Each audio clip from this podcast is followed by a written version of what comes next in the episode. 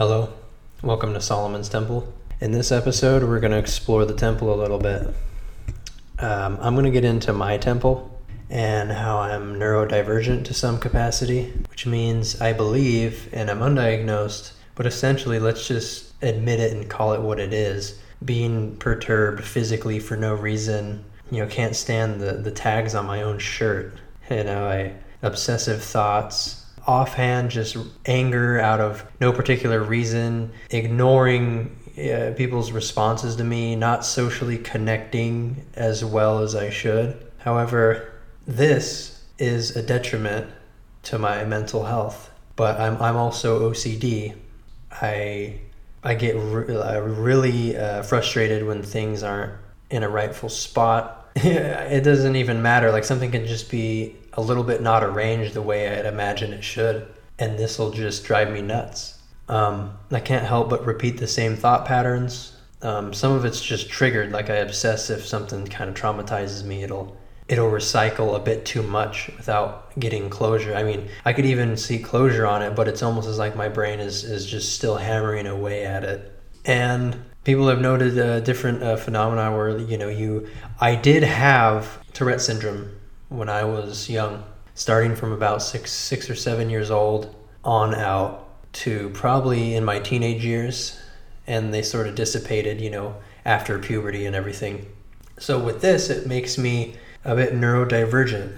You know, my brain doesn't work completely right. There's not a lot wrong with it, but there, there's also the thing. I mean, it is a myth to say that autistic people are typically geniuses. It's not always the case. But I think for a high functioning person to have neurodivergence uh, when you navigate life, it does set up the stage for being very um, uh, not driven foundationally, as in unable to expand horizons uh, in multiple avenues, but where you, you go into one form of intelligence or way of life and you ritualistically perform it to a very great capacity. And I, I mentioned I don't know if you know before, but I had mentioned a couple times that yeah, I, I excel in certain areas, and then there's other areas where I am just not excel. I'm not even average. I'm like below average. Such is the case for high functioning uh, autistic people or neurodivergence or whatever you wanna whatever you wanna call it. It's hard to really understand these, these things without a an experience of them and what it would actually feel like. It's not very rational. It's just sort of an automated occurrence like Tourette syndrome. You know, you do these movements. Why why are those movements happening to you? Why do you do those things? Is there a purpose for that? It's like, yeah, because if I suppress it, I feel awful and then eventually I'll do it anyway. So really it's just an automatic you, you do it because you're compelled to for no reason. So in a sense it's a mental disorder. And I don't feel very vulnerable about it or very unpleased to to internalize it. It's not a big big deal to me uh, some people find it strange, but of course, I wouldn't associate with people that don't like neurodivergence. so it's just a matter of um, of character quality at that point. But you know, when autism is strong, it becomes sort of hard to be around. You know, like even if you're depressed, whether it's spiritually or literally, like mentally, you're just so sad. Well, I guess there's there's kind of a fine line there to explore, maybe for another episode. But ultimately, there is a a, a, a depression that goes along with this kind of stuff because well you don't feel right. And the people around you don't feel right when they're around you. And when you're socially alienated or you're frustrated things go wrong. And then you isolate. And then you become more depressed. And for me and again it could be a character quality. I'm trying to find the line between what your energy is your energy body what your personality is like what your environment's like and how that contributes to it but you see people go through situations that are pretty bad and they don't isolate. So there's that. The contributing factors that lead to how you respond to life, your own life, and people in it, and the factors that are in it that you're supposed to be involved with. So that's that. Whether or not I'm formally diagnosed is it's really just a, a bit of a shell game of well technically and da da da and who told you did he wear a white coat or did he or does he have a degree honestly, that's not really the demarcating line, but that is definitely a way in which you can you can tell for sure to make certain. But then again, I don't really even trust that. So, I worked in a group home where I had dealt with someone with moderate to severe autism, and For the most part, it's rep- repetitive behavior. You could expect the same things from them day in and day out. Lots of gapid behavior where they'd repeat the same movements to make themselves feel good or say the certain things to make them feel better. You know, it was the same thing. I want to watch this or I want to go to the, go to here or there. Uh, where is my family member? Um, and you can't really tell whether or not they truly mean it or they're just doing it because that's what their brain's firing at them. So there's closure of, of, of drives to want to repeat and isolate on a very narrow set of things over and over again. And you can describe the work world like this quite a bit. It's a highly controlled environment where you do a lot of the same thing day in and day out. And it's kind of hard to find your way out of that once you've put in the time. It does put distress on the family. The family is unable to manage them in their lives. This is a fact. And they, they seem happy as individuals, autistic people, but life becomes dis, more dysfunctional and unhappy without their family, people they're connected to and they don't see the reasoning or, or are able to adapt to their new position very well at all. So without the family in the picture, it just becomes even more dysfunctional and unhappy. The Romans used to kill people like this. The state didn't know what to do about it. People didn't really understand it. So these people were just either sent off to die in the wilderness or they were just murdered real fast or poisoned or something. Like, what are we going to do with you? And then the Christians came along and started developing the idea of no, we've got to have a space for them for them to exist, and there needs to be voluntary people that that take them in. And this is kind of like the idea of the group home or even the modern institution or just the caretaker role to take out time and hold space and protect these people. And that's what I was involved with. Furthermore, how is it societally manifested?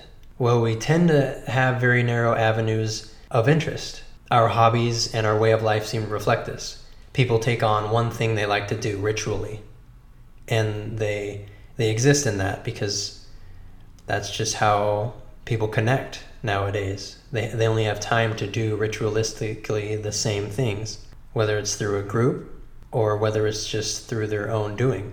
You may uh, go to the bar after work. You may go to the same job for 30 years not knowing what else to do since you've already had experience in this field. It's and you don't want to give up your profession because you become so good at it because you've done it repetitiously for how long? You see what I mean? And we reify it. You know, once you spend enough time doing the same thing, you become mastery at it. And what do we do with sports? I mean, it's almost like a fascist sort of thing. Like no one remembers second place. Everyone's autistically driven to want to do the same thing so much that you perfect it. It's like a perfectionist type of, of, of way of being as well which to say is that you to not manifest and make um, make sharpen your craft or whatever it is. I mean, Lord knows uh, each time I, I speak on the mic and and each day I engage with something, it becomes more thoroughly embedded in my dendrites and in my uh, my psychic awareness and chemistry. Repetition, they say, is the mother of all learning. I don't think it's the mother of all learning. I think it's the way in which you learn that's even more of a benefactor in what you're learning and how it corresponds with your actual life is an even better model. But it's true, the more you do something, the better you get at it. So, how can you tell it's not cultural to begin with, and that it isn't just becoming more and more autistic as, as a behavioral model for all of us? Then you throw in certain brain functions, neurodivergence, retardation, and then you label it as autistic because those certain factors seem to have occurred, and then I look at how we do things and it just yields that even more, more readily. becomes more simplified and you could point it out. So you see where I'm going. It's almost like a slippery slope analysis of human behavior in alignment with autism. So, in conclusion, we all resemble it in a way. And I've even seen this in my astrological underpinnings is my personality, the way in which I approach reality and feel it, can appear to be autistic in some ways. And that'll be the same for other people. And when do you transcribe autism with personality itself? Well, you don't because they don't they don't relate. Not really. But you see what I mean? You're making like a correlative uh, approach to life that doesn't prove anything or it doesn't connect because it doesn't. But there's still that.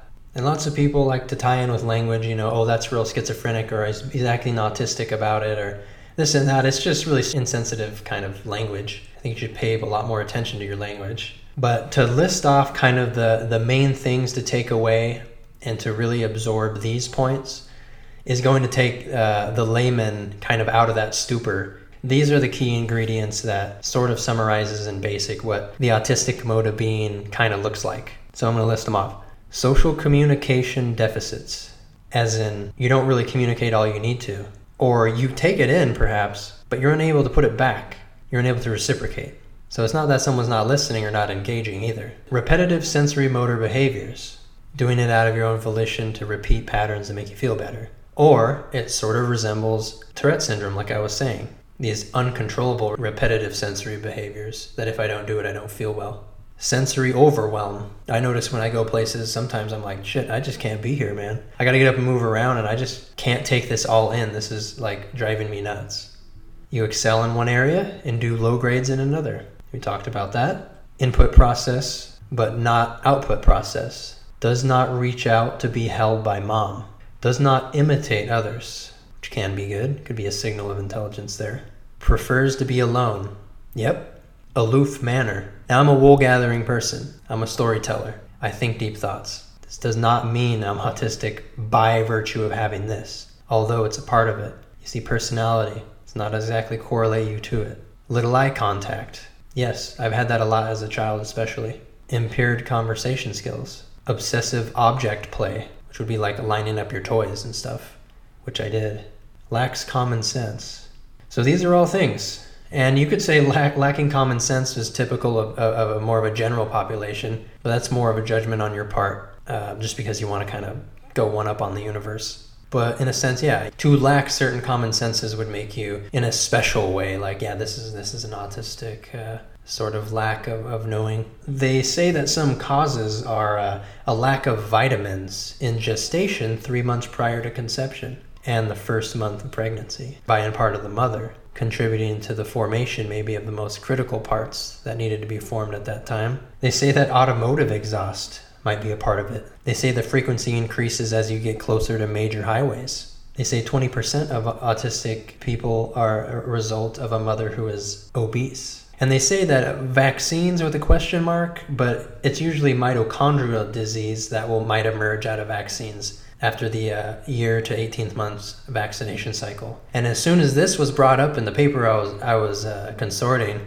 it said it reached its limit. And you know after 40 pages down it said you reached your limit right on time. Like just as it's getting juicy and they're talking about vaccines oh i'm sorry you've reached your limit. That sounds like goddamn censorship to me. Honestly i wanted to hear about the vaccines. But hey you know you can't touch that part because that's a big economic point in the healthcare system so we have to censor it you know something's wrong there maybe something's wrong with vaccines anyhow i think this is still in its infancy. I mean, the diagnostic criteria has been successfully uh, determined in the healthcare field from about the mid mid 80s up to you know the 2010s. They say about 1100% increase in autistic diagnosis. Now, that strictly has to do with just people coming online and going like, well, is there autism disorder here? I don't know. There's lots of variables that go along with that statistic I'm not equipped to explain. But it could just mean people having a, a relationship, like I said, as myself, which probably honestly is on the spectrum. But people who sort of pointed it out, like like I said, with behavioral models in the society, is like, oh yeah, maybe I'm autistic. Like, oh, maybe you're not, but we're gonna go ahead and give you medicine anyway because we're gonna make some money off you